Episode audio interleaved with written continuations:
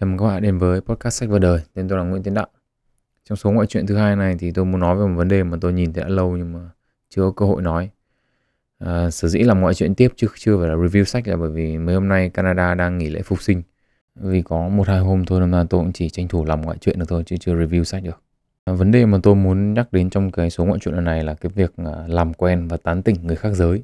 Ở đây là nam tán nữ và nữ tán nam Ờ, ở với người đồng tính thì tôi nghĩ là sẽ có nhiều yếu tố mà tôi không biết đến nên là tôi sẽ không nói ở đây. Ờ, có thể là một ngày nào đó tôi sẽ tự làm một vài cái nghiên cứu để tìm hiểu thêm. Ờ, trước khi đi vào vấn đề này thì tôi cũng nghĩ là phải giải quyết cái suy nghĩ mà tôi hay gặp phải nhất đấy là cọc sao lại đi tìm trâu. Tức là nữ thì không đi tán nam. À, bản thân thì tôi là nam giới nên mà tôi không có tôi nghĩ là tôi không có quyền nói các bạn nữ là phải làm thế này hay thế nọ. Nhưng mà tôi, tôi cho rằng hạnh phúc của ai thì cái việc tìm kiếm và đấu tranh là nghĩa vụ của người đó à, sướng khổ không ai hộ mình được nên là dưới quan điểm của tôi thì các bạn nữ có thích ai thì cứ tán luôn cho xong. Dân chơi thì ngại gì mưa rơi đúng không ạ? Quay trở về với việc làm quen và tán tỉnh người khác giới. Cách đây vài hôm thì tôi có thấy một cái facebook có tên là wingman hay là một cái gì đó đại loại như vậy trên new feed của tôi. Xem qua thì có vẻ như đây là một cái fanpage hướng dẫn các bạn nam à, cách chinh phục các bạn nữ. Đây cũng không phải là một cái chủ đề quá mới về với tôi vì thời còn đi học đại học ấy, tôi cũng đã từng uh, đọc qua một cuốn sách như vậy. Cuốn sách nó có tên là The Game của Neil Strauss. Ờ, đọc được đâu vài trang thì bỏ. Cũng may là thời đấy toàn ra hiệu sách đọc chùa nên là không tốn tiền. À, tôi thì tôi không bài xích hay là có ý kiến tiêu cực về những cái nội dung như thế. Trái lại thì tôi lại khá là ủng hộ.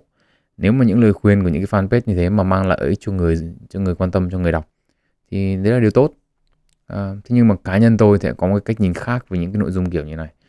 Tôi cho rằng đây không phải là cái cách tiếp cận tốt nhất cho việc uh, làm quen và người và tán tỉnh người khác giới về cơ bản thì khi mà chúng ta đi hỏi người khác cách làm quen hay là tán tỉnh ai đó thì có nghĩa là chúng ta đang giả định là những cái trải nghiệm, những cái kiến thức mà chúng ta đã từng áp dụng với người này thì có thể áp dụng với người khác. Nhưng mà tôi tôi nghĩ là nhưng mà chúng ta hãy thử đặt bản thân chúng ta vào cái vị trí của người nhận. Tức là người bị tán. Giả sử như chúng ta là một cô gái mới quen được một chàng trai, đúng không ạ? Chúng ta được đưa đến một địa điểm lãng mạn, kể một câu chuyện mang tính rất là cá nhân ví dụ như là đây là cái chỗ mà anh hay đến khi buồn và cô đơn chẳng hạn. Hay là một cái câu chuyện gì đấy xến xúa tương tự. À, nhưng mà sau đấy rồi thì chúng ta đã phát hiện ra là trước đây thì đã có 19 cô gái khác cũng đã biết địa điểm này chẳng hạn. Và cũng nghe những câu chuyện đấy. Thì bạn sẽ nghĩ như nào? À, hay là khi bạn là một chàng trai và một ngày à, nhận được tất cả những câu nói mà bạn cho rằng đấy đặc biệt đúng không ạ? Từ cái người bạn khác giới của mình. Và bạn cho rằng là những những câu nói đấy là cô ấy dành riêng cho mình. Thế nhưng mà đến một ngày bạn nhận ra là ai cô ấy cũng nói như thế. Tất cả người yêu cũ cô ấy đều nói như vậy. Thì cảm giác của bạn sẽ như thế nào? Đó. tức là khi mà chúng ta đi tán người khác thì chúng ta giả định rằng là ai cũng có thể như ai. Để chúng ta áp dụng các cái chiêu trò chiến thuật đã được dùng thành công với người này để dùng cho người khác. Nhưng mà khi mà người khác làm những điều tương tự với bản thân ta ấy, thì ít nhiều là cũng khiến ta khó chịu và khi mà chúng ta khó chịu như vậy thì tôi cho rằng có ít nhiều là chúng ta bực bội với chính bản thân mình. Bởi vì chúng ta chúng ta tự trách mình là chúng ta bị mê hoặc bởi những câu nói mà nó công nghiệp như thế. Cái hành động tán tỉnh ấy, nếu mà nói một cách dân dã ấy, thì nó cũng giống như là hành vi bán hàng vậy. Là người đi tán thì cố thuyết phục người bị tán rằng mình là một người thú vị và mình là một cái lựa chọn tốt để ôm ấp hôn hít abc xyz ấy. Nói một cách khác tức là là một cái ứng cử viên sáng giá cho một mối quan hệ nghiêm túc hơn. À, thế nhưng mà cái việc mà sử dụng chiêu trò mánh khóe à, hay là kể cả những cái lời lẽ đường mật thì chăng nữa lãng mạn chăng nữa thì về cơ bản là một hành vi để chứng tỏ cho người kia thấy rằng mình là một người thú vị và đáng tin tưởng. Nếu mà làm quá những điều này lên ấy, thì chúng ta sẽ có những cái hình tượng như kiểu uh, ông tướng gì hôm trước tôi nhìn thấy trên mạng nhỉ? Uh, long cá chép thì phải ông ấy khoe nào là nhà phố cổ này họ hàng với người nổi tiếng người mẫu quần xịp với cái gì cái gì cái gì nữa. Tức là nếu mà chúng ta là người đọc chúng ta đọc thấy những dòng chat đấy thì chúng ta thấy nó khoe khoang mà nó kịch cỡm. Nó rất là buồn cười. Nhưng mà nhìn một cách khách quan ấy thì đấy là chúng ta có thể đánh giá đấy là một cái nỗ lực của một cái người mà muốn thể hiện bản thân mình để gây ấn tượng với người khác giới. À, bản thân tôi khi tôi nhìn thấy những cái uh, câu nói hay là những cái video clip quay lại những cái hành động lãng mạn trên mạng ấy thì tôi thấy cái đấy cũng khá là buồn cười à, bởi vì theo quan điểm cá nhân của tôi thì một cái hành động mà có thể cho là lãng mạn ấy thì phải là một cái hành động được làm với đúng người đúng không gian và thời gian. Chính vì thế nên là có những cái hành động rất là nhỏ cũng có thể trở thành lãng mạn. Ví dụ như nói đơn giản là ví dụ như các bạn nào muốn mua trà sữa cho các bạn nữ chẳng hạn. Ngoài cái việc là chọn đúng vị các bạn ấy thích ra thì cái cái không gian và thời điểm rất là quan trọng. Ví dụ như là nếu mà các, các bạn nữ mà bạn ấy đang mệt chẳng hạn và bình thường bạn ấy uống 50% đường thôi cho đỡ béo. Thì ví dụ như hôm nay bạn gọi 75% đường mà bạn có nói rằng là uống ngọt thêm một tí cho đỡ mệt thì cái hành động đấy cũng có thể được coi là một hành động nó khá lãng mạn và biết quan tâm. Ngược lại khi mà bạn nữ bạn ấy bảo là em đang muốn giảm cân xong lại mua thay vì bình thường uống 50% đường mà bạn mua 75% đường thì, thì người ta cầm một cốc người ta phi vào mặt các bạn thì đấy cũng là điều dễ hiểu. Nhưng mà quay trở về với uh, ví dụ của anh à, Long cá chép om dưa thì chúng ta có thể cười cái con người như thế. Nhưng mà nếu mà bản thân chúng ta à, khi mà chúng ta được hỏi là bắt chuyện làm quen với người lạ thế nào thì tôi chắc chắn là không ít người sẽ cũng lặng im không biết nói gì. À, cá nhân tôi thấy là khi mà khuyến khích những người xung quanh ấy, bắt chuyện làm quen với những người mà gây ấn tượng cho họ ấy, thì phần nhiều đều quay ra bảo tôi là biết nói chuyện gì bây giờ. Hoặc là cũng có người cố thử nhưng mà cũng thất bại vì là chẳng có chuyện gì để nói cả chỉ ít như cái anh Long cá chép đấy thì còn nói được mấy câu mặc dù khoe khoang nhưng vẫn còn nói được mấy câu. À, nhưng mà tôi cũng phải nói thật là tôi đọc sách thì cũng nhiều năm rồi cũng biết nhiều chủ đề. Nhưng mà ông nào mà hỏi tôi là nói chuyện gì với các chị em thì tôi cũng chịu. À, tôi chả shopping bao giờ tin tức drama xì căng đan người nổi tiếng không biết. Một ngày lướt facebook được đâu hai chục phút. À, có cái gì hot mà các bạn bè xe lên trên new feed thì biết cái đấy. Phim phọt thì cũng chả xem mấy. À, mà thực ra ừ, kể cả nói ngược lại là các chị em mà có đến tìm tôi hỏi xem là nói chuyện gì với các anh em thì tôi cũng chịu nốt.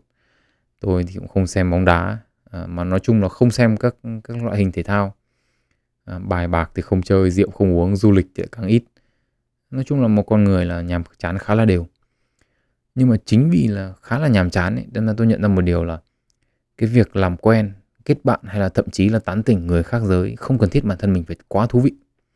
Mà cần một cái sự thay đổi về cách tiếp cận vấn đề về tư duy.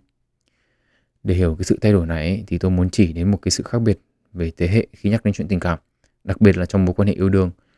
À, tôi để ý thấy là bố mẹ tôi thì sử dụng cái từ tìm hiểu khá là nhiều và có vẻ là nó khá là thời phổ biến thời hai cụ. Với tất cả những cái mối quan hệ tình cảm cá nhân của tôi ấy, thì thay vì hỏi là các con thích nhau lâu chưa hay là các con yêu nhau lâu chưa chẳng hạn thì mẹ tôi luôn hỏi là các con tìm hiểu nhau lâu chưa? Mặc dù cái rất là đơn giản trong chỉ là thay đổi cái cách gọi tên của hành động thôi đúng không ạ? Nhưng mà theo cách nhìn của tôi ấy, thì hai cái chữ tìm hiểu nó rất là quan trọng. Vì khi mà bạn sử dụng nó ấy, có nghĩa là bạn đang giả định rằng có những điều về người kia mà mình chưa biết đến đúng không ạ? Tức là chưa biết thì mới phải tìm hiểu chứ biết hết rồi thì tìm hiểu làm gì nữa. Và khi chúng ta giả định như thế thì hệ quả ấy là ta đặt người đối diện vào một cái vị thế là một người có chiều sâu có ẩn chứa nhiều điều thú vị và ta cần thời gian để khai thác và tìm hiểu họ. Cái điều này ấy, thì nó lại nó giúp chúng ta là xử lý được cái vấn đề mà tôi nói ở trên. Tức là khi mà chúng ta đi tán người khác thì chúng ta coi ai cũng như ai. Nhưng mà khi chúng ta bị người khác đối xử như thế thì chúng ta cảm thấy rất là khó chịu.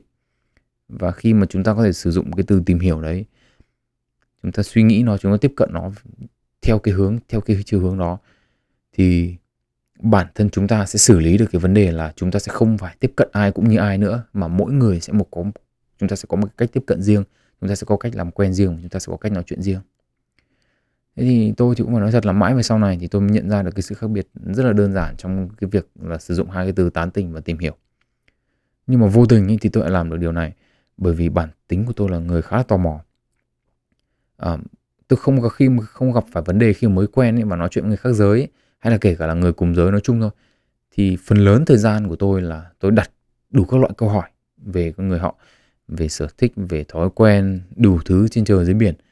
Và thậm chí là nếu mà chúng ta đã chúng ta đã để được cái câu chuyện nó bắt đầu rồi ấy, thì chúng ta có thể hỏi những cái vấn đề về sâu hơn ví như góc nhìn của mọi người thế nào về thế giới quan này về những hiện tượng xung quanh.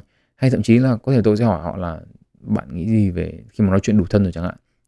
Bắt đầu câu chuyện rồi thì có thể hỏi họ là ừ, bạn nghĩ gì về cái chuyện tán tỉnh như này chẳng hạn? Thì đấy khi mà được có được cái góc nhìn của họ ấy, thì tôi thấy khá là thú vị.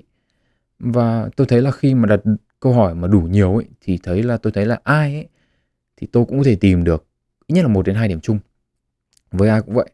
Và từ những cái điểm chung đó ấy, thì chúng ta có thể nói được một vài chủ đề và rồi hàng chục câu chuyện được kể. À, cuối cùng tính ra thì cũng có được rất là nhiều giờ tâm sự.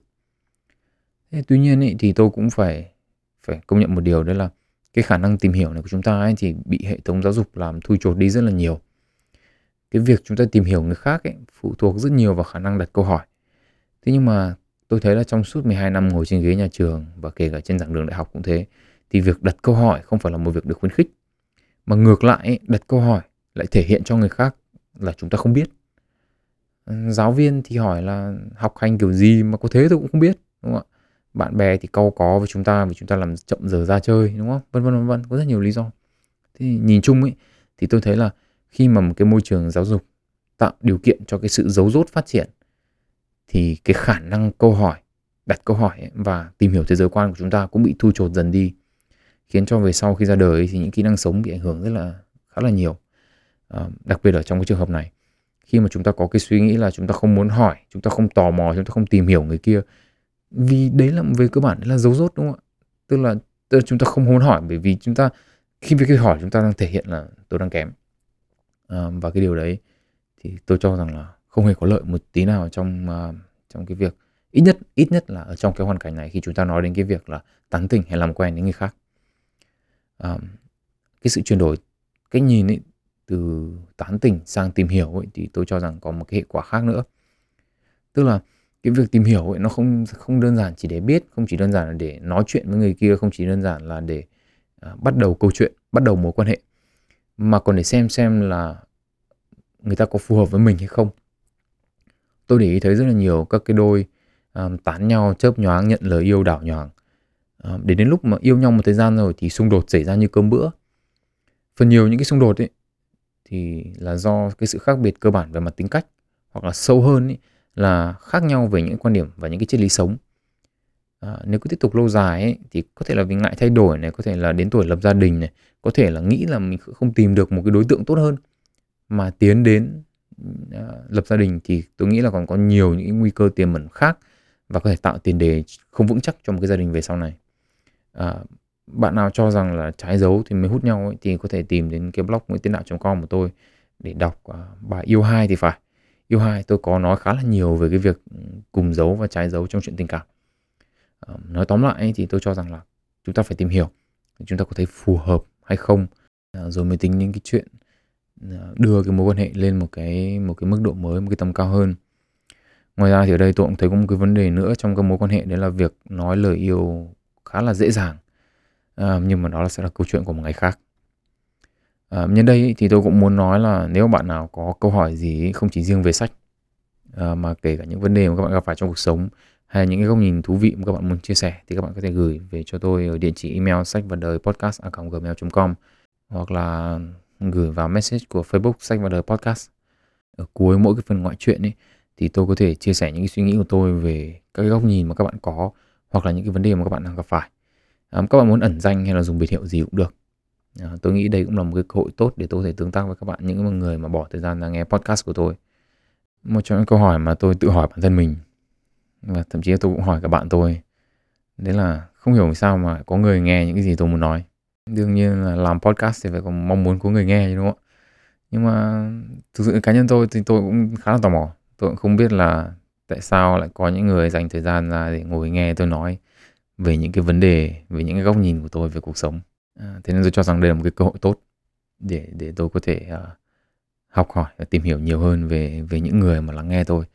À, được tương tác nhiều hơn tôi nghĩ sẽ là một cái điều rất là thú vị với chính bản thân tôi. Uh, và cũng có thể là nếu mà những cái gì mà tôi chia sẻ về về những cái vấn đề về những cái quan tâm của các bạn mà có thể giúp được gì cho các bạn thì tôi nghĩ là cũng là một điều tốt à, và cuối cùng nếu bạn nào cảm thấy thú vị về cái việc uh, thay đổi hai cái chữ tán tỉnh sang tìm hiểu và chuyển đổi cái góc nhìn của mình về việc làm quen, bắt chuyện với người khác giới. Thì chào mừng các bạn đến với sách và đời. Tên tôi là Nguyễn Tiến Đạo và hẹn gặp lại các bạn ở những số lần sau. Chúc các bạn một ngày tốt lành.